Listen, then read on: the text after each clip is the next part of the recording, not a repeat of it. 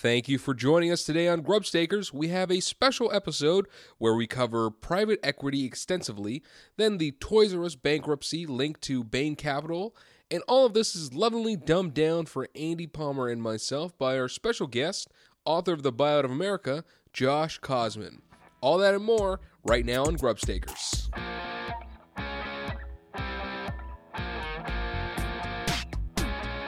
Because of my success in the private sector, I had the chance to run America's largest city for 12 years. I taught those kids lessons on product development and marketing, and they taught me what it was like growing up feeling targeted for your race. And that's just that's just not true. You know, I love having the support of real billionaires. Are we good? Yeah, everyone right? Hey, welcome back to Grubstakers, the podcast about billionaires. Sean P. McCarthy here, joined by Yogi Polywall. Andy Palmer. uh, Steve Jeffries is out this week, uh, but we have a very special guest for you. Uh, the author of The Buyout of America How Private Equity is Destroying Jobs and Killing the American Economy, Josh Kosman, is here. Thanks for having me. And uh, we, we got Josh Kosman here because uh, uh, just in the uh, in the way of background, we've been doing this podcast on billionaires, and uh, when you start like researching who the billionaires are, you start running into all these weird industries that you don't understand, and you start seeing that a bunch of the billionaires, for some reason, work in private equity. And uh, and we've started like we've done a few episodes on private equity at this point, and and we've realized perhaps our listeners are not perhaps they are trepidatious about having high finance capitalism explained to them by three failed open micers, and so so we got Josh Kosman, who who uh, Kosman, who literally wrote a book on private equity, uh, and he's here. Someone say the book. the book. Private. I don't know. This is very impressive to me, like because after like ten pages of a short story, I'm totally burned out. So to meet someone who not only actually finished a book, but about like a concept like private equity, I'm I'm pretty much in awe here. Um, but but we got uh, uh, uh, an expert here, and this will be kind of more a general private equity episode, uh, so that. Uh, this is the canon episode. You know, Right, all our previous private equity episodes, if we made terrible mistakes, those don't count anymore Yeah. because now we have uh, an expert and a co-signer. So if we make mistakes on this episode, it's on you and your reputation. So, um, but uh, so we'll talk a bit about private equity generally, and we'll also talk about uh, the Toys R Us bankruptcy, which you uh, you might have heard about. Um, uh, uh, there's 30. Uh, they shut all their stores in June 2018. Uh, 33,000 employees were laid off with no severance pay. Um, and, and this is something where like there have been a lot of discussions in the media. It's like how much of that is just competition from Amazon, and how much of that is uh, the private equity's fault because they were, of course, bought by private equity owners. And um, I, I just kind of want to start the Toys R Us story with a, with a tweet I saw um, uh, from an employee of a former employee of Toys R Us named uh, Teresa Walker. In July 19th, she writes at Bain Capital, at KKR, at Vernado, Vornada, Nado, Vornado. Vornado Realty. The the No the, se- the sequel to Sharknado, uh, Vornado Realty, uh, is apparently a private equity firm. But those are the three uh, private equity firms that bought up uh, Toys R Us back in 2005. Uh, she writes Less charismatic than the Sharks. she she tweets at them and she says, "quote My job was taken and my insurance. He will lose his heart transplant meds." And this is a, and has a picture of her son in a hospital bed. My job was taken and my insurance. He will lose his heart transplant meds and he waits for a kidney transplant. He has been taken off the list with no money for insurance. I deserve severance so I can care for him. Uh, hashtag Rise Up Retail, hashtag Toys R Us, hashtag uh, uh, Share Your Space. And uh, and I read that, and I was like on, I was on my lunch in a Shake Shack, and I just almost broke down crying, you know, because it's just something where it's like you get exposed to so much horrible stuff all day on the internet, and then you just never know when something's just going to break through your defensive shields and Oh, yeah. really just like hit you in an emotional way. And it's just like this worker who this is her only tweet, and all she can do is like make a Twitter account begging these people worth like six billion dollars each to just give her some money so she can take care of her son. And that's just it's so horrible to me, and, and it's happened on such a huge scale. And I just figured that the only thing we can do is make an episode about private equity for our 100 preach to the choir listeners. but uh, but but that's really what what brought me uh, uh, to the subject of Toys R Us. And um, And you're sure it was the tweet and not what you were eating? You're sure it wasn't the meal you were having, and you're like, you know what? I A lot of do uncooked onions. Um, but uh, so I guess just before we kind of get into the story of Toys R Us, uh, Josh, if you could explain to our listeners generally what private equity is, I think that would be helpful for them. Sure. Um, so, uh, private equity is really leverage buyouts. Leverage buyout firms took the term after Michael Milken in the 1980s, and leverage buyouts were very in the news and got a very bad, probably deservedly bad rap. Right.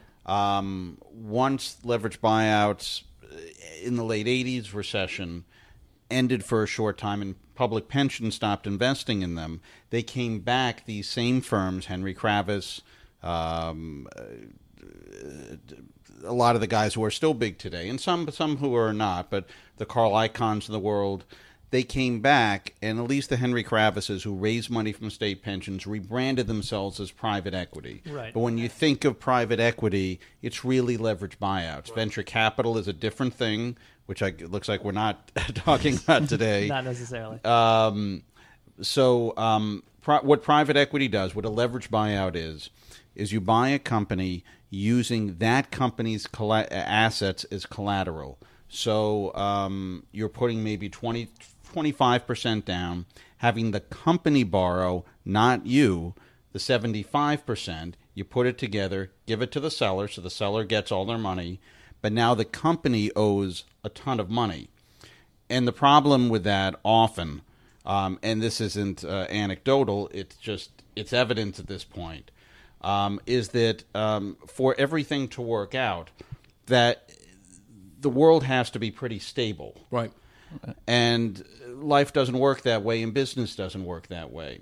So when you're leveraging something to the hilt, assuming you can cut back a little on employees, you can cut back on, on research and development, cut back on capital spending, and because you've bought a leader in an industry like Toys R Us was at a time, mm-hmm. that it can just handle it. Well, it can sometimes, but often the answer is no. Um, private equity firms own companies employing about one out of every 10 Americans in the private sector. So they're hugely important. And yet, people understandably don't necessarily understand. I think people kind of get that there may be something wrong, but they don't understand the breadth of it. Right. And as we're talking about tariffs against China, which I think you could intelligently argue either way, a lot more damage is done to this country and a lot more jobs are lost because of leverage buyouts than anything we're doing with China or NAFTA. Right. And you mentioned like they changed their name from leverage buyout firms to private equity. And I, I feel like one of the main innovations of American business has been to change their names when people get mad at them. Uh, you know, black, uh, what is it? Um, Let me look that up on my spec- Spectrum internet. Um, but sorry, did you want to say something, Andy? well, I was gonna I was gonna ask like so the um these companies will uh very off more often than not the companies that are bought out will go under, and it seems like uh that's almost the the business model for the um for the leverage buyout firms. I, I think that's is probably a little a little rough. And, and that's okay. I mean, I think mostly what happens is they become zombie companies. So they don't Okay. compete well. So let's say in real time now, Univision was bought out in an LBO in 2008. Right. At the time, it was dominant over Telemundo. They didn't have, because of the leverage buyout, there was no money or little money to invest in programming. Telemundo got bought by Comcast, which is NBC. They started putting a lot of money in it. The World Cup that just ended for the first time was on Telemundo, not Univision. And Dish, basically, because Univision was raising its rates, um, said, get lost. We don't need Univision. And Univision's in a heap load of trouble. But it's not going to go bankrupt in the next year or two, maybe five years from now, but, but, not, but not in the short term. So a lot of these companies, and, and I should say, I should have said, private equity firms typically try to buy and sell companies within five years. So they try to make some cuts, usually, um, in different areas. Hope the company just keeps treading water. If it does, if it improves, that's great. And then resell it in three or four years before everything catches up. In the case of Toys R Us, they owned it since 2005, tried to take it public three or four times and failed, and the cuts ended up in the end really hurting Toys R Us, as did Amazon. But it's not just you know as, as I imagine you guys are having me on because you, you agree. But but I mean it's, it's a matter of fact. It's not just Amazon. Amazon is part of the problem for Toys R Us, but it's part of the problem. It's the landscape changed. Amazon started eating away maybe five percent of their earnings, but when you have debt up to your neck, five percent could end up being the difference between being solvent and insolvent. Right. Are there any examples of companies that uh, have greatly benefited from this practice? Uh, it's a good question. So, you know, it, it there's so many leverage buyouts that have been done. Not everyone is destructive. Sure, sure. So, uh, in my book, uh, "The Buyout of America," I did. Uh, I looked at the ten biggest buyouts of the '90s. So that's not the worst decade of LBOs because we were in a kind of boom times. So I took the top ten. I looked at each company. It's in the back of the book. Most people, understandably, never look at it, but I thought intellectually it was a good exercise. Certainly. So I looked at, for example, Saks was bought in an LBO. Its b- biggest competitor is Neiman Marcus. How'd they both do in those five to six years where Saks had debt and Neiman Marcus didn't? And uh, Neiman Marcus did very well. Right. Saks fell. So in six of the ten cases, it was pretty clear the company bought in the buy, leverage buyout did worse than they did uh, than their peers, and they fell as far as competitiveness. In three cases, I think it's a little hard to tell. It's mixed. And in one case, I think the PE firm did improve the business. Wow. So I, I do think it happens, but I think it doesn't happen often. Yeah. Right. Well, and, and if I could just quote from your book, because I am the person here who read it. So uh, that makes me the second uh, most knowledgeable person on private equity in this room. Um, but so you, you say in your book, quote, uh, because the strategy of private equity firms is to sell their business within several years, they focus on quick, short-term gains and give little consideration to long-term performance. And in particular, you you make uh, several uh, arguments, or you present several cases where they cut research and development, uh, they lay off workers. Obviously, they cut pensions and benefits. Uh, these kinds of things are obviously going to make workers more likely to quit, or or you know, uh, or be miserable on the job and underperforming. And and so it's just like it seems like uh, i- in a lot of cases the strategy is to juice the numbers, sell it off, and then not really care about long term performance. And as you mentioned in your book, you did look at uh, I believe the ten. Bi- you said the ten biggest uh, leverage buyouts of the '90s and found that in six cases out of the 10, it was worse off ultimately. And, and I did actually just want to talk a bit about um, Bain Capital because you talk about Bain Capital in the book, and Bain Capital is one of the three firms. Could I jump in? So I, I I'm stuck on one last thing, which is Sure. how uh what is what is the general advantage for the company that does the leverage buyout? Like, how do they make the most, or how do they tend to make money? What what's the general business model?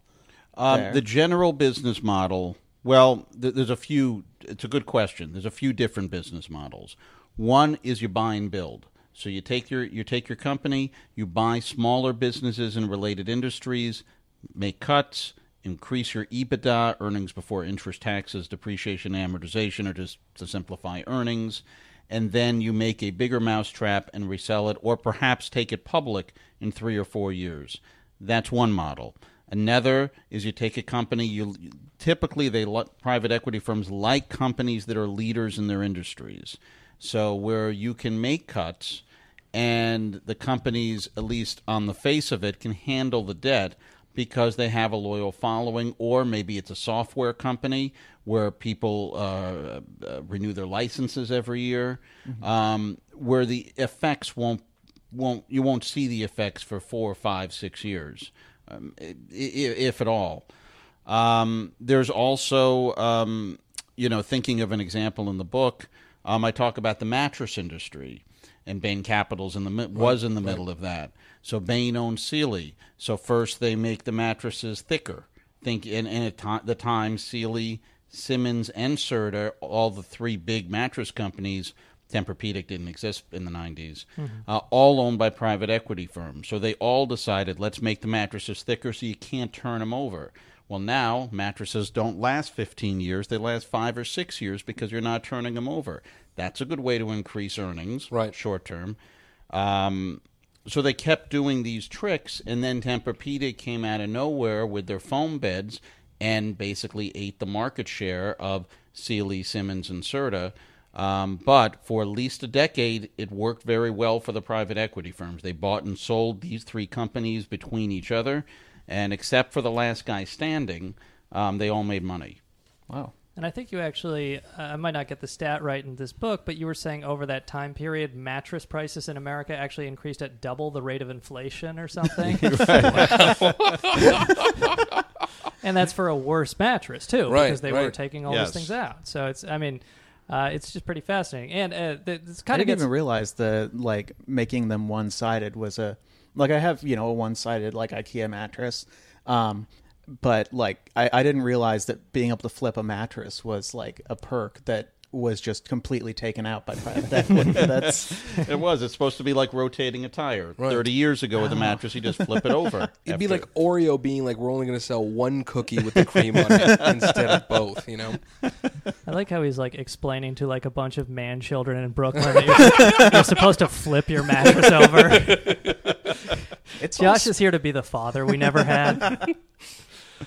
Um, but yeah, no, and so uh, uh, we did kind of mention Bain Capital briefly there. But so uh, another thing you and as we mentioned, Bain Capital is one of the firms involved in the Toys R Us uh, uh, buyout. Uh, but if I understood your book correctly, you were making the argument that essentially, and please correct me if I'm wrong, that KKR kind of started what we understand to be private equity, but Bain Capital kind of changed the strategy. Where you were mentioning there are ways to make money, where you either resell the company, or if it's private, you launch an IPO.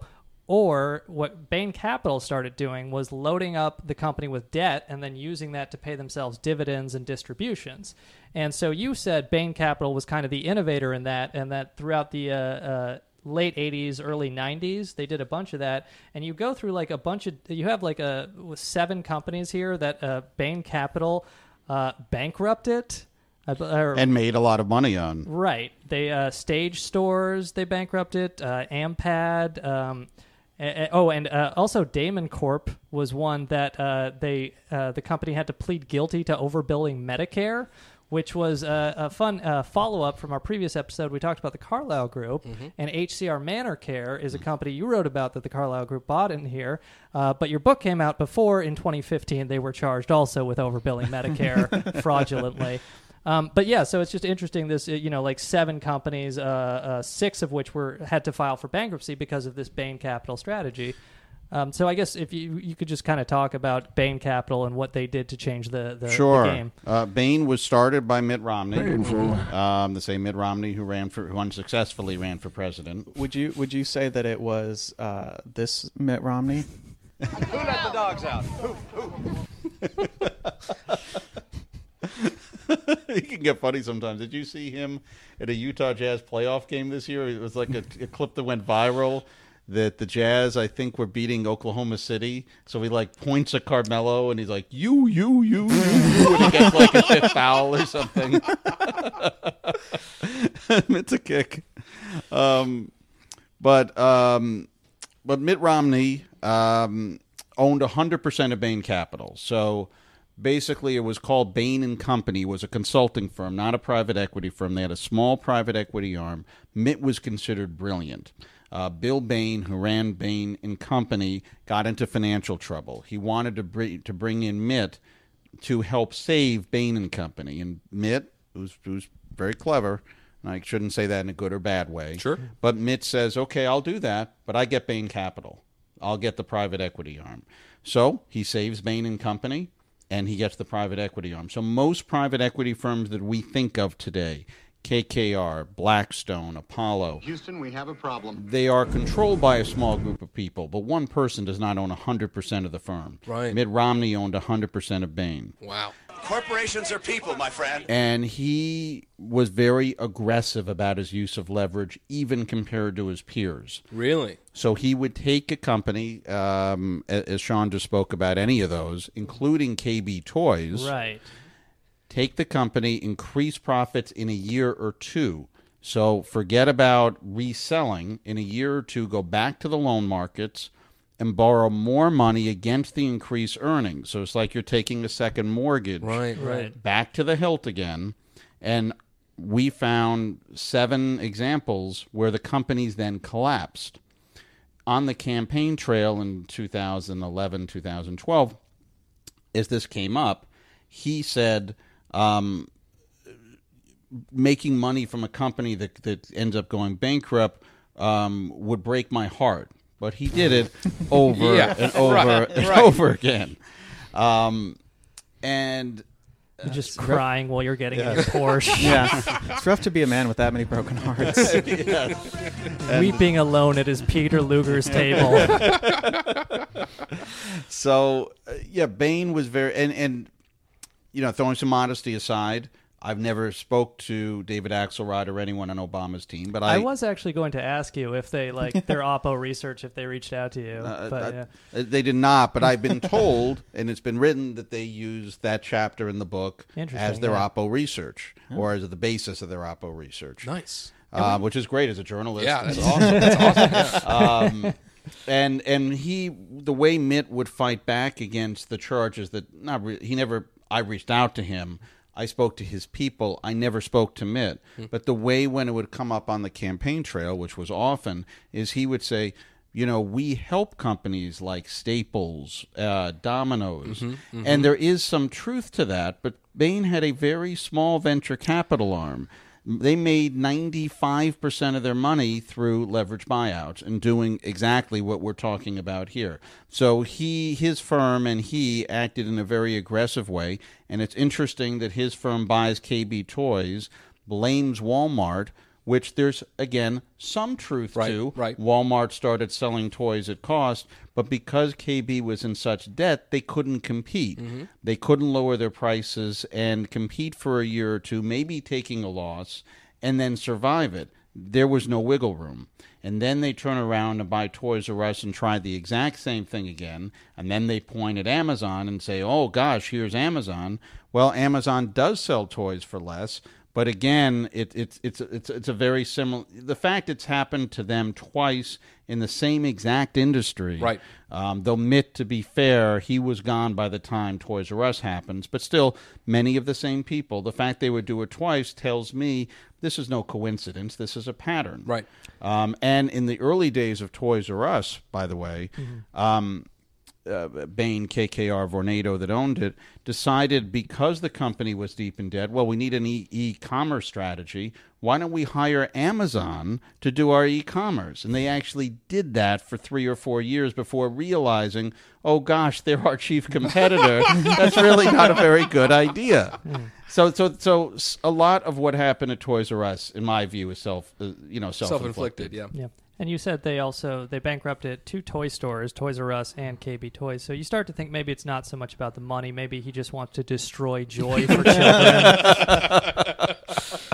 um, but um, so I guess, and then uh, just Children will only use spreadsheets. one other like fun anecdote uh, from your book about Bain Capital is you write about um, it's I believe it was a supplier for Sealy mattress. I, I don't remember the exact company name, but somewhere along the supply chain there was a company that that Bain owned, and you write that in 1999 they attempted to bust the union there by um, essentially hiring uh, Spanish speaking workers who did not speak English and then hiring managers who spoke Spanish and trying to get the managers to convince the workers to not join the union, at which point they would be able to decertify the union if more than 50% was non union. But of course, the Spanish speaking workers still joined the union. uh, but that's just like the kind of uh, little uh, story you run into a lot where we've talked about how you know they cut costs, they raise prices, they cut R and D uh, typically, uh, but unions have been kind of the main bulwark stopping them from doing that, and uh, so they, uh, I believe Mitt Romney was also accused of illegally. Um, I, I don't remember exactly what he did, but he did something with a pilots union. Uh, he tried to like. Uh, do an end run around a pilots union. I'm sorry, I should have looked that up. But No, no, that's okay. You know, i- i- in the book, um, and it's not me. There's a World Economic Forum study, so that's Davos, and it was conducted by a private equity pioneer to try to show private equity owned companies how they if they add jobs or decrease jobs. And he thought for sure would show they would add jobs. And I think he did that because private equity firms sometimes buy additional companies. So if you add it all together, they would add jobs. And it shows the exact opposite. so, and this is a study done by them, by Right, the industry. right. So it's not, eh, you know, I guess I want to make the point. It's not anecdotal that Toys R Us is destructive. It is, Yeah. but there's data. There's some data out there. There's not enough work that's been done, but there's enough data out there that it's not anecdotal. Private equity firms really hurt employment. Beyond the fact that if you think that, and I, I, I do, that small business is the backbone of the country, mm-hmm. and then you have these 300 private equity firms that own companies employing one out of every 10 of us, that's a problem. That's concentrated power, and it means the people who run those private equity firms or manage those companies, they're not living in those towns. So basically, the story, it's a Financial Times story, and it alleges that in um, 1986, I believe, or no, 85, uh, they bought, uh, Bain bought an airline uh, called uh, Key Airlines, and uh, then uh, allegedly uh, uh, attempted to illegally stop the pilots there from forming a union, um, including. Um, uh, intimidating them uh, about you know everybody will be laid off if you unionize that kind of stuff. Um, eh, but this is all allegations. Uh, it hasn't been proven in a court. But interesting little story. Yeah, now private equity firms are, and, and uh, you know, to be clear, they're not the only corporate citizens who are very anti-union. Right. But certainly, the the unions and private equity typically don't mix well at all. And like one other uh, uh, fascinating thing from your book, and then we can get a little bit more into Toys R Us, but we've kind of talked a bit about this on our private equity episodes where a lot of what private equity is exists because of lobbying and tax loopholes and these kinds of things. And one of the more crazy things at the end of your book, I think uh, as of 2010, four of the eight previous Treasury secretaries of the United States had gone on to work in private equity. And then I looked at that, and that doesn't include Robert Rubin, who went on to work at Citigroup, what would become Citigroup after helping uh, kill Glass Steagall. But it, it's just kind of fascinating to me where it's like, the the amount of incentives uh, that they have uh, as far as government lobbying goes, it, it just seems like a lot of the business only exists because of tax loopholes and government lobbying. No question. I mean, the biggest tax benefit, and, and the only reason really private equity exists or leverage buyouts exist, is because when you buy a company, now, it's not just when you buy a company, when a company takes on debt, you can take the interest on that debt off of your taxes. Right, right. So private equity owned companies, which are deeply in debt, pay half the tax rate of their peers. If they were forced to just pay what their peers pay, that would eliminate a lot of the advantage the private equity firms have. Hmm. And it's that loophole that really started the industry. Right. That's and, nuts. And you also Yeah. write like um, uh, just to go back in time a bit. You write in the, in the late 1980s when like uh, you know the movie Wall Street came out and stuff. There was like a lot of heat against leverage buyouts, and of course their solution, as we mentioned, was just change the name to private equity.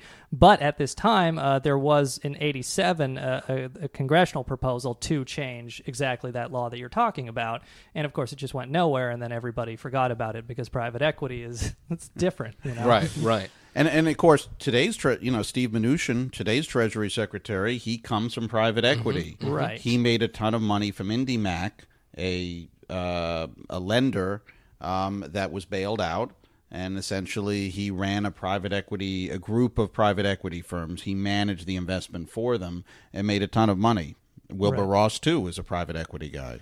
Right, actually, and like you talk a bit about that at the end of your book. They bought uh, the private equity bought IndyMac during the financial crisis, and then you know um, turned it into One West. And One West was a horrific abuser in terms of um, robo-signed foreclosure, which, as we've mentioned, is fraudulent foreclosure. I mean, it's throwing people out when you have no ability to prove that you actually own the property in question. So it is just like obviously private equity weren't uh, were not the only people to do these kinds of fraudulent foreclosures, but when their incentives are aligned the way we've said they are, it seems kind of predictable, and it's pretty embarrassing that the government really encouraged private equity to come in and buy IndyMac because they just want it to not have to do a government bailout.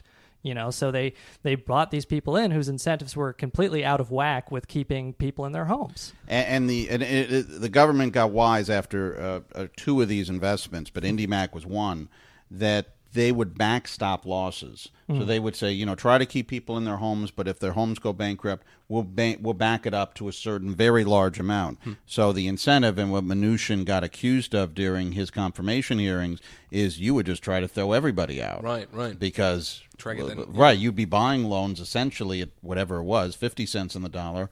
Why wouldn't you try to get a buck if you don't care? Right, right. And Stephen Mnuchin didn't care.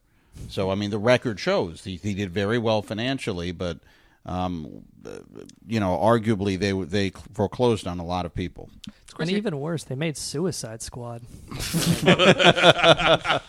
That's his film company, Relativity. Yeah, they made they made Suicide Squad. That's true. Uh, sorry, you were saying something? No, it's crazy how uh, how good snakes are at lying because uh, all the people we're talking about have such a I mean from Mitt Romney to uh, Steve Mnuchin, they've got such a public. Oh no, I'm just a humble guy doing nice things, and it's like, oh no, you are literally a wolf in sheep's clothing. Like it is uh, very disgusting. The Washington Post, by the way, just speaking of Treasury secretaries, Yeah. did a great job. This is within the last few months. I had nothing to do with it. Just awesome reporting job. It was David Axelrod. the Tim Geithner. Mhm. So this Yeah, shows yeah, it's yeah. it's left and right. It's not just right. Right. Um, Tim Geithner, who uh, talked about predatory lending when he was Treasury Secretary, ends up joining Warburg Pincus, a large private equity firm. Warburg Pincus is making a ton of money off a company um, that preys on subprime uh, lenders, and what it literally does is it will find people who fit their their their uh, what they're looking for, um, fit their profile. It will send them checks. You cash the check, it's thirty percent interest. You don't cash the check, eh, nothing happens. Wow. But obviously, enough people will cash those checks. Yeah, yeah. And um, it seems very much like the definition of predatory lending, Right. and it's Geithner's firm. Um, or Geithner's near the top of the firm. So again, it's not a left or right issue. It's it's ironic now with Toys R Us that um, the workers who are pretty well organized. It's amazing how far they've gone. Um, that they're talking to people like Senator Schumer in New York. Again, a champion of at least you know Democrats. I'm not sure of the left. Right, right, right. but you know he is the senator of Wall Street. Yep. He has stopped. Not not to jump into too many topics, but he's personally had a big role in stopping carried interest reform, which would hurt private equity Mhm. because most of the private equity firms are in New York. Mhm. He represents his constituents. Not saying that's good or bad, but certainly he's very, you know, this Democrat, this leader in the Senate, is very much been in favor of private equity. So is Cory Booker of New Jersey, who, again, the, the, these workers are going to for uh, to talk to to try to change the laws. Um, so it, it, it's it's not just a again to be clear, it's not just a Republican issue; it's a money issue, Right. Oh, and and once and private equity is a way to make billions. This is unrelated, but I was kind of screwed because I cashed my Tim Geithner check and used it used it to buy Geoffrey dollars Oh, for no. Toys R Us. Oh, so I don't know what I'm going to Oh, do. God. but uh, all right, so before we move on to Toys R Us, and I know I said this, but but one other thing I found really fascinating in your book uh, um, is that essentially you make the argument that what was called the savings and loans crisis in the 1980s can be blamed on private equity, and you in fact uh, may also make the argument that we could expect uh, a future financial crisis to happen the same way. And, so, I guess if you could just talk a bit about junk bonds and how they caused the savings and loans crisis, and then we can talk a little bit about collateralized loan obligations. Uh, sure. Uh, I'm, I'm not sure I'd go as far as to say that private it. equity caused the savings and loan crisis, but it did cause certain savings and loans Mhm. uh, companies, thrifts, uh, who invested large amounts of money, often under the pressure of Michael Milken, in junk bonds that ended up collapsing in the late 80s, and that did certainly help precipitate the savings and loans crisis. In this most recent 2008 2009 financial crisis, um, again, insurers and others um, and your high yield funds were investing a lot in what are called CLOs. CLOs, which are back to a degree, collateralized loan obligation funds, take bundles of, lo- of leverage loans, cut them into slices, and sell the most risky parts. And the idea is if you have 50 loans, well, only two or three are going to go bankrupt, so they're safe. But in reality, they're all single B credits. They're all junk bonds. Right, Um, right. So even though they trade, they have a yield that's a little higher than Treasuries. It's not a seven or eight percent yield. It doesn't represent the risk. Right, right. Um, and um, certainly the CDOs, collateralized debt obligation funds, collapsed in the housing crisis. Those were backed by mortgages. Those were backed by mortgages, exactly. And what happened in 2009, 2010, that President Obama decided to lower interest rates artificially, and we had QE, we had quantitative easing, so that many companies owned by private equity firms that wouldn't have been able to otherwise did refinance. So um, uh, Paulson, former Treasury Secretary Paulson, I know had a real fear that th- this was going to cause the next great credit crisis was all these private equity owned companies going bankrupt. Mm-hmm. It didn't happen because of quantitative easing. What has happened is a slow drip, drip, drip, drip, drip. So in retail in the last few years, half of the bankruptcies are private equity owned retailers. right. So it's not as though it compl- it hasn't happened. Of the biggest LBOs of the you know 2006, 7, 8 boom era, three of the biggest seven have already gone bankrupt, which are Caesars, uh, iHeart, the radio station owner, and Energy Future Holdings or TXU, the uh, Dallas's biggest utility. So it is happening, but it's a more a drip, drip, drip thing, and you kind of have to pull back and look at it. Um, fortunately, I mean, certainly, I'm not hoping that a ton of companies go bankrupt, um, but it, it, you it- came on the wrong leftist podcast. um, but it, it, it, it, it is happening just more in slow motion. Right. And what you're ending up with are a lot of zombie companies that just have too much debt, but they're not going to go bankrupt, but they're not really productive to our economy. And uh, these are not thriving businesses. Right. And, and just what I found fascinating is like you talked about the collateralized debt obligations were the packages of mortgages, and the incentive for the banks was to they they didn't care about lending standards because they knew they were going to sell them immediately. So kind of a similar thing happens with uh, CLOs. Is because uh, you uh, make the argument that much of private equity's funding comes from banks who actually don't really care about lending standards because they know they're going to package these loans into CLOs and then sell them off right away. So it's just like the parallels are very eerie to me where lending standards kind of collapse when you don't really care about the instrument performing because you're going to pawn it off on some other sucker. So it just seems like uh, if uh, enough companies start going bankrupt, then suddenly all these CLOs collapse, and then we do the exact same thing we did in 2008. I mean, Yeah, that's the scenario. It, it, it, it could happen. I mean, again, it has happened in retail. That's Right, happening definitely. right now, whether it's Rue21, whether it's Claire's Stores, whether it's Toys R Us, whether it's J. Crew that's on the verge of going bankrupt. It's happening over and over in retail. And uh, unfortunately, it'll happen in other industries as well. Yeah, I was previous to to doing stand up. I was in uh, broadcast communications, and seeing what has happened with iHeartRadio is crazy because it's you know it was a major competitor of the you know. Uh, premium radio business, and they've just fallen off in so many ways. It was you know. practically a monopoly, Yeah. for, which I guess is why they bought it because Yes, yeah, exactly. Hundred percent. That that's exactly right.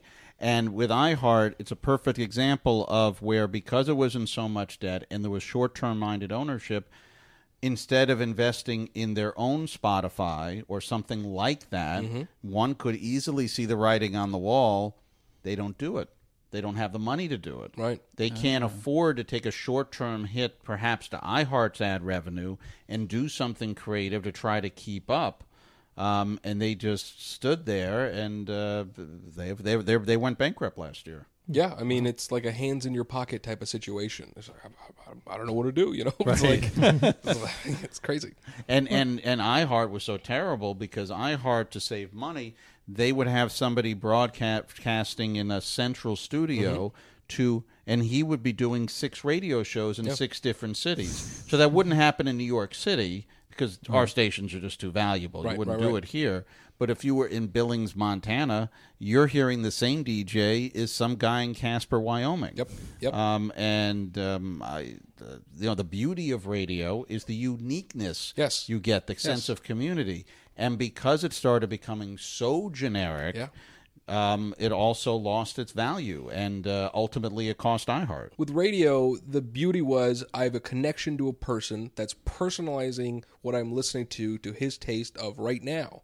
And when you turn on most radio today, it's it's so homogenized, like you mentioned, and it's so just the same eight songs. And it's like, well, what? This is not what this is for. I'm you just know? imagining Mitt Romney turning it on and being perfect. Ten thousand dollar bet. and, and, and you start to think, uh, well, you know, you, you, you talk about politics or musical taste, you're going to insult somebody. but you know, like 104.3 in New York, the the rock station, the classic rock station. You know, I turn it on occasionally, and you know, it's the same Steve Miller Band song Right. again, and it's like the same three popular Steve Yep. Miller Band songs again and again and again because they assume you're not going to turn the station. Yep. Um, so there's no chances, there's no risks. I mean, the pantheon of rock, there are thousands of songs you can choose from, but they're going to choose the same 20. Right, You know, right, here right. comes here here comes Rush's Tom Sawyer again. right, right. You know, here's the same song. Do they figured, well, no one will love it, but no one will hate it. You know, so no one will turn this. And not enough people will turn the station. Right. There was a while there where like I would listen to golden oldies only, and it was only because they had a rolodex of songs that they actually played through. So when you'd put it on, first of all, there was less commercials because it wasn't as popular as other stations. But then also, I it's songs I've never heard that at one point were hits. Those are the best. I really like "Don't Stop Believing," so I, this doesn't bother me. um, all right, so moving on to the Toys R Us story because it it Thank you. Thank you for saving us. it combines all the things we were talking about. But um, it, it is just interesting, like reading the book. You know, I, I recognize all that that stuff. You're because so basically, in uh, when I was a kid growing up in Seattle, you're very excited to go to Toys R Us. We had one at uh, Northgate Mall. You know, I'd love going there. And you know, like you're you're a small kid. It's like this huge store. It seems like the biggest thing in the world. It's like so exciting. And I like two years ago, I went to a Toys R Us. I was in Rego Park for some reason. I went to the Toys R Us there just purely out of like childhood nostalgia. And so I was walking through, and it like I mean, it felt like a kiosk in a mall. I mean, it's like all the the luster was gone. There was like two employees in the whole store, and then like. I, wanted to buy some Magic the Gathering cards just out of like you know childhood nostalgia. I wanted to buy something, and they were like seven dollars for a crummy little booster pack. And it's like reading your book. I realized, oh, that's that's because Mitt Romney was trying to gouge me for my Magic cards, Right, right. because he took over Toys R Us. But it is just like an interesting story where uh, a, a, a store that can be so exciting to so many people because the, the time horizons are so short they're you know cutting staff so there's nobody there in the store to help you. They're jacking up all the prices so it's not even competitive. I mean i don't know exactly the numbers they did on toys r us but that's a common strategy. And then uh, uh, they're also just kind of not able to keep up with the demands of new inventory or innovations in the business. So And you uh, would think that they would actually have a little bit of an edge over Amazon because, especially for y- younger kids, like you want to be in a store yeah, You, the kids aren't going to be like you know clicking around and saying, "Well, this looks interest. This truck looks especially interesting." They want to play with it, Right, right. Well, before they buy it. The thing is, is they they mentioned one f- uh, one out of every five toys sold in the country, even up until the bankruptcy, was through Toys R Us. So Mm-hmm. they were a you know they were doing well. Like we'll get into the history, uh, hopefully during this hour. and um, um, but but I mean, like you know, they were still a major competitor. This notion that they failed because they weren't good enough, it, it's just wrong. I I mean, like yes, they certainly did not do as good business wise as they had previously, but people were still shopping at Toys R Us.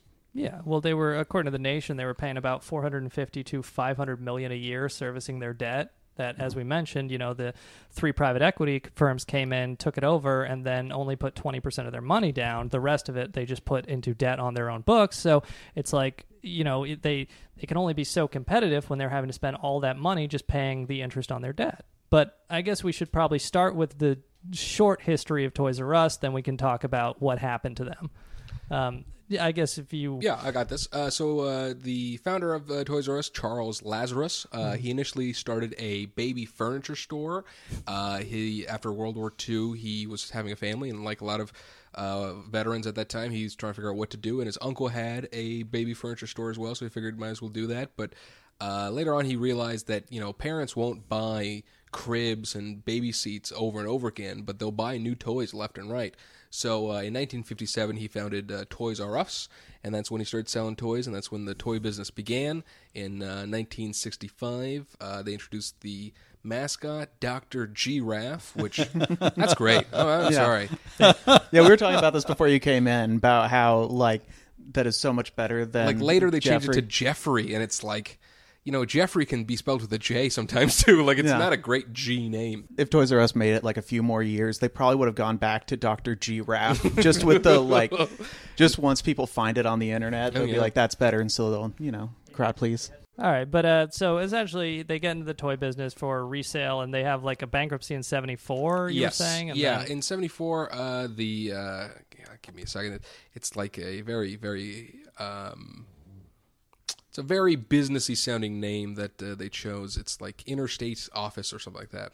the toy store. Yeah, yeah. It's like it. Um, Mom, Dad, will you take us to Interstate Office? um, all this information that I'm mentioning about Toys R Us history is on their website for now, but who knows when it'll be gone. Oh, like they paid for the whole year of web hosting. Yeah, right. yeah, yeah. It's gonna. I'll bet you the sl- the problem is the slights the site is slower Yeah, yeah. now because of the private equity cost Yeah, cutting. it's called Interstate Stores. Lazarus Interstate runs Stores. that, uh, and, and and that that go, uh, hits bankruptcy in 1974. Um, but uh, in 1983, they opened Kids R Us, uh, retailer for children's clothes. Um, Once again, same same model. You're going to grow out of clothes. We might as well sell clothes. Uh, and then finally, in the late 80s, they uh, open locations in Canada, and they have an operating license in Singapore. So they become an international toy brand in the late 80s. In 1992, they opened their first location in Japan, and the man from the United States that went to open it was George H.W. Bush. Interesting fun fact, right How there. many people did he throw up on? Well, they had a buffet, so it really got pretty bad up there. Uh, in '96, they opened Babies R Us, which is the same concept. The RS brand really becomes uh, kind of crazy. They didn't do Adults R Us, and I mean, really, that's the last market that they didn't quarter. Um, in '98, they Everyone would just feel weird going there. Actually, if you walk into a Toys R Us, you have to pull back the lace curtain, and then you can walk into Adults R Us. Uh, in 98, they uh, start ToysRUs.com, and it uh, kind of works like gangbusters. They really do good business online because they're one of the first online retailers for toys. Um, but then in, uh, they start a partnership with Amazon in 2000, and that partnership is supposed to go for 10 years, but Amazon breaks the contract, and they sued, and uh, Toys R Us won, I believe, $51 million. But uh, around this time is So what- what Jeff Bezos found under his couch cushions. right, right, right. Yeah, nothing, uh, nothing for Amazon basically.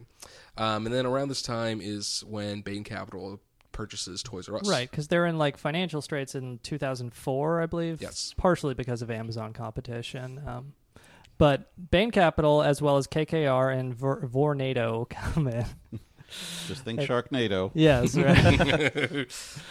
I, I like the idea of it uh, being named after the pra- the fantasy of being eaten by somebody. it's, it's I don't know. It, it's it's something I read on the internet that I wish I could forget is vore, but uh, that's a digression. Um, so those three firms come in in 2005, and uh, they put up about 20 percent. I believe 1.3 billion is according to the Nation. They put up about 1.3 billion. They bore. Uh, they take a loan on the remaining amount of 5.3 billion. So it's about a 6.6 billion dollars to buy this company, um, and then immediately uh, this debt is put onto Toys R Us books, and then according to um, uh, according to CNN, when Toys R Us filed for bankruptcy in September 2017, it had it disclosed that it had about five billion dollars in debt. So it's just kind of funny where it's like they put this debt on in 2005, and it's just there the entire time, just sucking away at their ability to make any money for that entire time period. Yep. You know. And and it's not a bad uh, example of the way the lending markets work. So we have been, with the exception of 2008, 2009, we've been in a low interest rate environment where generally lenders do not want to foreclose on anybody, and that's that's the main reason why we haven't had, unfortunately, you know. uh, uh, Fortunately or unfortunately, a private equity Sharknado, but it has happened in retail because so many retailers are going bankrupt, the lenders do not want any piece of retail. So now, as soon as they see, okay, a, a retailer just cannot pay their debt, instead of doing an amend and extend, and okay, even though we know you can't pay the debt, we'll extend it three years, they're not extending anymore. And that's what happened to Toys R Us. Right, right. And you were saying in your book uh, the um, earnings before interest, taxes, depreciation. Uh, you can tell this is not a business podcast. That was pretty but- good. but you were saying that for Toys R Us, the loan they got was equal to nine times that amount, which I mean seems crazy if you're expecting the actual business to be able to pay it back. But of course, they're uh, I guess in this case they assume they could sell it off as CLOs, or they just assume the private equity firms could pay them back. Well, it's so crazy because that nine times they are expected to pay those loans back in seven years. Right. So unless they Oh, wow. increase earnings, right, yeah. you don't make it. But what they were counting on and did la- did work for a while is you can amend and extend when you're three or four years out another nine year you know another Sure, seven sure, year yeah, loan. okay, yeah. you don't think you'll ever be foreclosed on also they thought they'd be able to bring Babies R Us public and Right. split the two Yes. and that was a way they could reduce the debt which never happened No. Mm-hmm. Yeah, they shut doors down on uh, Kids R Us before they did Babies R Us, but that's like, well, the one's one another door is going to be shut down soon. In that case, yeah. No, no, Adult R Us still open that's actually one of our ventures. yeah. it's a good idea Yeah. it's a lot of storefronts Oh yeah. you wouldn't suspect it You wouldn't, Yeah, you wouldn't, yeah. but they're there, That's hiding in the shadows. That's why Steve is not here today because we spun him off from the podcast. um, So, But- so wait. Uh, one thing um, I, I didn't completely understand that you just said. So, low interest rates. You said that is leading to uh, that's making uh, lenders less motivated to foreclose. Would you be able to elaborate on that? Well, they just don't want to for. I mean, they just don't want to foreclose um, because then you have to take losses. So, so lenders, is if we say historically the last fifteen years, um, or let's even be more current, since the financial crisis 08, 09, they would rather not be write down the losses. So there's a and there's a big demand because and this does hit into this does uh, hit on what you said, Andy, that they um, because interest rates are so low, um, there's a chase for yield. So there's demand for high yield paper. Okay. And there still is. That hasn't changed. Right. What did change in the last three or four years is even high yield lenders, and high yield lenders, by the way, the same people, same funds that you and I invest in, the Fidelities of the world. Um, they are scared of retail because of Amazon. We don't want to invest in retail. So now they're not amending and- extending in retail. That's one, and that's a major area of the economy. So, so that is why you have so many retailers going bankrupt that have leveraged loans. Um, but in other industries, even if the companies are struggling, often they're able, still at this point, to amend and extend their loans and not go bankrupt. Okay. And then, so as far as the case of Toys R Us, so they come in in 2005. They put this uh, unsustainable debt burden on it. Uh, the firm, uh, the company, kind of trundles on unsuccessfully. Um, uh, not really able to keep up with inventory and compete online and these kinds of things. And then finally, uh, it goes into bankruptcy September 2017. Um, but just like according to Marketplace, uh, KKR, Bain, and Vornado all are going to make money on this deal. Which is, I mean, I guess you've kind of mentioned that is the way private equity uh, works, but uh, Marketplace says um, each of them are going to make at least fi- uh, 15 million in profit. But it just seems kind of ridiculous. Like, obviously, I don't think anybody would say that's how bankruptcy is supposed to function, where the owners are supposed to get wiped out, and so the creditors can get something. But in this case, the owners are all making a profit, driving this business into the ground. Yes, in in this case, so what we were talking about before, Sean, with Bain, is they would take companies after a year or two increase profits and then take a second mortgage. That did not happen here. But what did happen, which happens in every private equity deal pretty much, is that the private equity firm themselves, of that 20%, the actual founders of the firm, the general partners, the Mitt Romneys, maybe they put down 1% of the 20 and borrow the rest from state and, and not borrow raise the rest from state pensions Right, and right. other investors. And then they charge their investors at least a 2% management fee. Wow. Mm-hmm. So that, in the case of Toys R Us, where they've owned it since I think 2005, mm-hmm. that's a lot of money.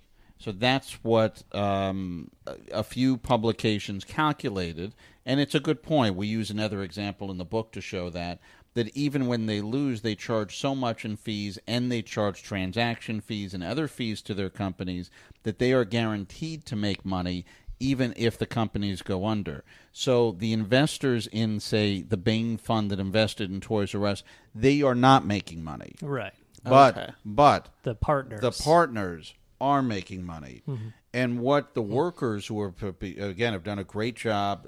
It, it, it's interesting. Tipping points happen when you don't expect them. Right. So this is not the most egregious private equity case, leverage buyout case. Um, they didn't take a dividend, but Toys R Us seems to be hitting a real emotional chord, and these workers are really getting well organized. Mm-hmm. And it is emotional that this this is a bankruptcy where it's a liquidation. So these are Yeah. thirty thousand people who are losing their jobs. Right. Um, so what they are saying in Washington just in the last week or two is they're saying there should be a fund to help people like us when leverage companies go bankrupt. And I think that's not a bad idea. Um, and it's an interesting idea. It's it's one honestly I haven't heard before. But they're basically saying if the firms themselves are making money, well, can't they put when they certain amount of money in escrow in case this happens? Yeah. Um, and the amount of money would be minuscule to them, but it would sure help that uh, that woman that Sean was talking about. Well, it is interesting. You met the you mentioned the Toys R Us workers have been meeting with politicians, and uh, uh, one of them was, of course, Cory Booker, because I believe Toys R Us was uh, founded in New Jersey. Yeah, and or- still in New Jersey, still, in New Jersey. Wayne. So uh, one of them was, of course, Cory Booker, and uh, uh, him and um, uh, Senator Bob Menendez, who's running for reelection. They had uh, uh, a press conference in front of a going out of business Toys R Us store, and Uh, uh, and I'm sure it has nothing to do with his presidential uh, ambition, Sure, but of course. Cory Booker seems to have uh, maybe changed his views on private equity a bit. He says this uh, quote: "I deeply believe that some of these practices, private equity, are immoral, and we need to get more a more conscious capitalism, a more moral economy back in the U.S. We are discussing trying to put an end to the kind of behavior that doesn't stand up to public scrutiny." And they've said they're going to introduce some sort of bill. They haven't released the details, but but it is just interesting where we've talked a little bit about how Obama made an issue out of um, Mitt Romney's Bain Capital career, um, but Cory Booker was a little offended at the time. In fact, I thought he always held those views. uh, Cory Booker went on Meet the Press in 2012 uh, as uh, um, Obama was running attack ads against Mitt Romney for essentially doing what we've been talking about this whole episode, and he said this. This kind of stuff is nauseating to me on both sides. It's nauseating to the American public. Enough is enough. Stop attacking private equities. I also like how, as mayor of uh, Newark, he has an exaggerated Jersey accent that he just seems to have completely lost in the Senate. I just love that that's what he finds nauseating. Yes. I mean, we're talking about hundreds of thousands of layoffs if you want to stack it all up. And no, it's like no, it's like an ad where a steel worker says Mitt Romney's not a not a nice man. that's what makes you want to vomit. Do you have the other one? There's, Yeah, there's yeah. one more. Uh, I'm not about to sit here and indict uh, private equity. It's to me, it's just this, we're getting to a ridiculous point in America, and this to me, I'm, I'm very uncomfortable. Very uncomfortable. Very uncomfortable. He's acting like uh, Bill Maher just said the N word in front of him. But did you guys see this week uh, Deval Patrick, the former Massachusetts governor? Right, he's not governor anymore, is he? I don't think I so. don't, I don't know. I don't think he is, but he was. You know, he's got larger political ambitions, and he was interviewed on CNN about something, and then they went in there on private equity, um, and he took a similar kind of. Uh, well, I, I did. I, yes, I work for Bain's Impact Fund, but uh, we're doing positive things in the Impact Fund. So it does when moments like this come, and we are at one right now. Um, it is, uh, you know, it's interesting. It starts to become a little bit uncomfortable when the spotlight shines on the politicians who, I- are left and right, who are making money off private equity. I do like that they named their fund after what happens when a torpedo hits. um, but yeah, I mean, it is just something where you know uh, Cory Booker is uncomfortable in 2012, and then eight years later, that's his position. Right. But, um, and uh, so one other thing on Toys R Us, uh, they are going to be having an auction for 123 Toys R Us and Babies R Us stores. This is from the Times Online. Uh, this will start in New York, actually, on August 13 in the morning at 10 a.m. and continue into the next day. They will be auctioning all 123 of those stores. So if anybody wants to make a really good paintball course, uh, but uh, yeah, no, we will be buying a new studio for the podcast if we can just get the Patreon set up by then. Gonna need a lot of foam for that echo. Um, but so I guess uh, to to kind of wrap up, unless you guys have other questions on private equity, but I did just want to talk a bit about the solutions. Essentially, you lay out some of them in your book. Um, uh, we've we've mentioned you know making it so interest on debt that is uh, used to buy a majority of a company is no longer tax deductible. We've talked about ending the the carried interest loophole, and uh, I guess if you can just talk about what your thoughts are on the best way uh, that we could. ad- address private equity, understanding that our listeners might just be like, well, we could just behead them all. well, I, I think conscious uh, public consciousness matters a lot. Mm-hmm. Um, it did in the late '80s, um, uh, and when private equity essentially stopped or leveraged buyout stopped for a couple years. So now, because of Toys R Us, the state of Washington, a huge investor in private equity, is saying we want to re-examine this, all because of Toys R Us. Yep. So, so um, probably public conscience, con- consciousness uh, may be the most important thing. I still certainly think that ending interest tax deductibility on leverage buyouts, um, you can keep it for building out a telecom company, but ending it for this purpose would at least end the most aggressive leverage buyouts. Interestingly, Trump kind of went both ways on this. so during tax reform, the Republicans needed offsets. They limited the interest tax deductibility. It's still most of it was left intact, hmm. but they did limit it some. Which, by the way, again, it, it's, it's both parties. Right. Obama talked did talk a lot about private equity. He didn't do a heck of a lot, hmm. at least in this area. Now, what he did do is that the the banks under his watch limited the amount of interest you could put on any company uh, to about six times debt to EBITDA, debt to earnings. Um, that has just changed. Trump has basically said uh, it's up to the banks to police themselves, and we know how well that goes. Wow. So, just in the last six months, we've had the start of some mega buyouts again. Not like we saw in 06, 07, 08, but it's starting again. We're, we're, we're returning to eight, nine billion dollar, eight to nine billion dollar buyouts. Soon, I imagine we will start seeing 15 to 20 billion dollar buyouts like we did in 06, 07, and 08 so while they'll be able to take less money off of their taxes, now um, those le- those limits on leverage, which which I think were good that they were there, and that's why buyouts haven't gone crazy like they did in 06, 07, 08. Um, now the reins are off, um, and uh, private equity firms have a record amount of money to invest because again of this high of this yield problem. That if you're not investing in the stock market, which has done well, uh, or if you just need to diversify and you're a public pension or you're a foreign country, historically, at least on the face of it, private equity has done well financially for investors. I think the reality, by the way, not to, uh, to, spend too much time on this, but reality is uh, investors haven't done all that well. I think that's a bit of a mirage, but they think they're going to do well Right, right. um, and and uh, because of that, um, uh, right now, private equity firms have record amounts of money to invest, more than they even did back in 06, 07, 08, or certainly more than they did in 87, 88, or 89. So the industry is not going away. So it's got to be public pressure.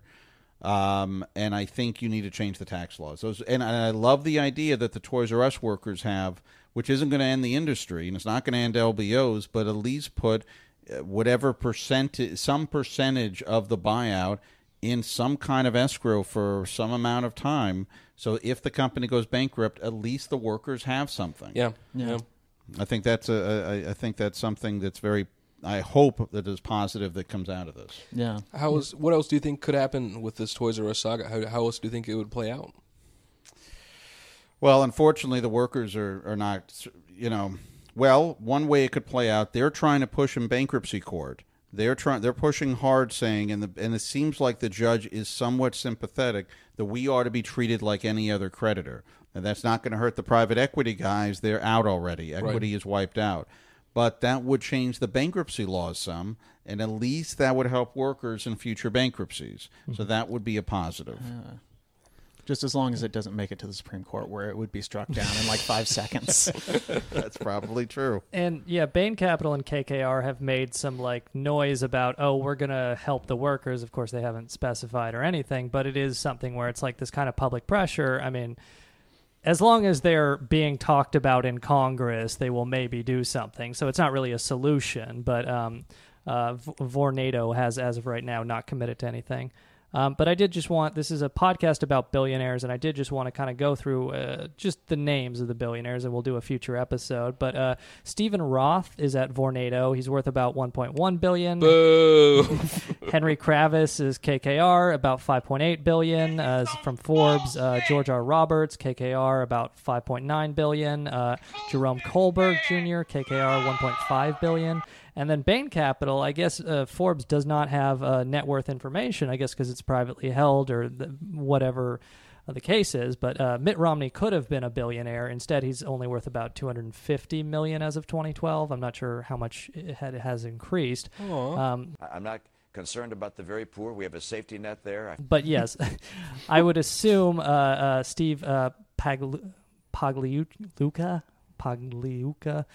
This is the, the worst part of the podcast is Leave it when in, I have Yeah, when oh, I yeah. have to when I have to pronounce names, um, and then Jonathan Lavine. Uh, their net worth is unknown, but it is at least half a billion, half a billion, if not Pagliuca more. owns the Celtics. Right, exactly. So, uh, um, but yeah, again, we're talking about billionaires who uh, should be able to give uh, at least minimal severance pay to uh, workers that they destroy. But uh, hey, we'll we'll see what happens. And um, It's pretty amazing they haven't done so yet. To Yeah. me, I I mean, maybe not surprising, but it's certainly. Uh, I think it speaks volumes about how much they care about workers. I mean, Yeah. e- even in the short time that we've been doing this podcast, everything from you know Elon Musk's union busting to, I mean, a lot more controversy about billionaires has been released within this year alone. And maybe I'm just more conscious of it, but uh, it certainly seems like public perception of people who own a billion dollars is shifting. We're no longer in a Warren Buffett, you know, haze of oh, they're just people who did did all right with life. You know, it's uh, it's uh, getting more serious. yeah, there's stronger class consciousness. I just like the idea of like uh, Mitt Romney, you know, in private equity, he makes money even though he like doesn't really do anything. And so I'm imagining him like waking up and looking in the mirror and going, "Am I the 48 percent?"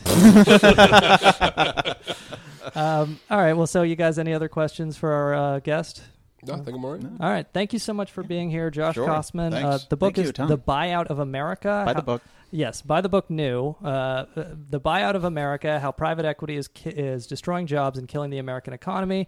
I read it. It's uh, short, concise, and very informative on private equity. So if you're interested, uh, please buy the book. And uh, was there anything else you wanted to plug while you were here? Uh, you did a very nice job. All right. Well, thank you, Josh Kosman. Uh, thank you so much for your time. Thank you for listening, and we'll be back with uh, another episode about a billionaire next week. Thanks. Oh, you think darkness is your ally? Not sure about these cookies. You merely adopted the dark. Did you make those cookies? You didn't, did you? I was born in it. No, no. They came from the Molded by it. 7-Eleven bakery or wherever. I didn't see the light until I was already a man. By then it was nothing to me but blinding. The shadows betray you because they belong to me. Who let the dogs out? Who let the dogs out? Who let the dogs out? Who let the dogs out? They thought they was gonna play with these amigos, and they said, "Oh yeah, we rise together, homie," and they leaving, and they not bullshitting.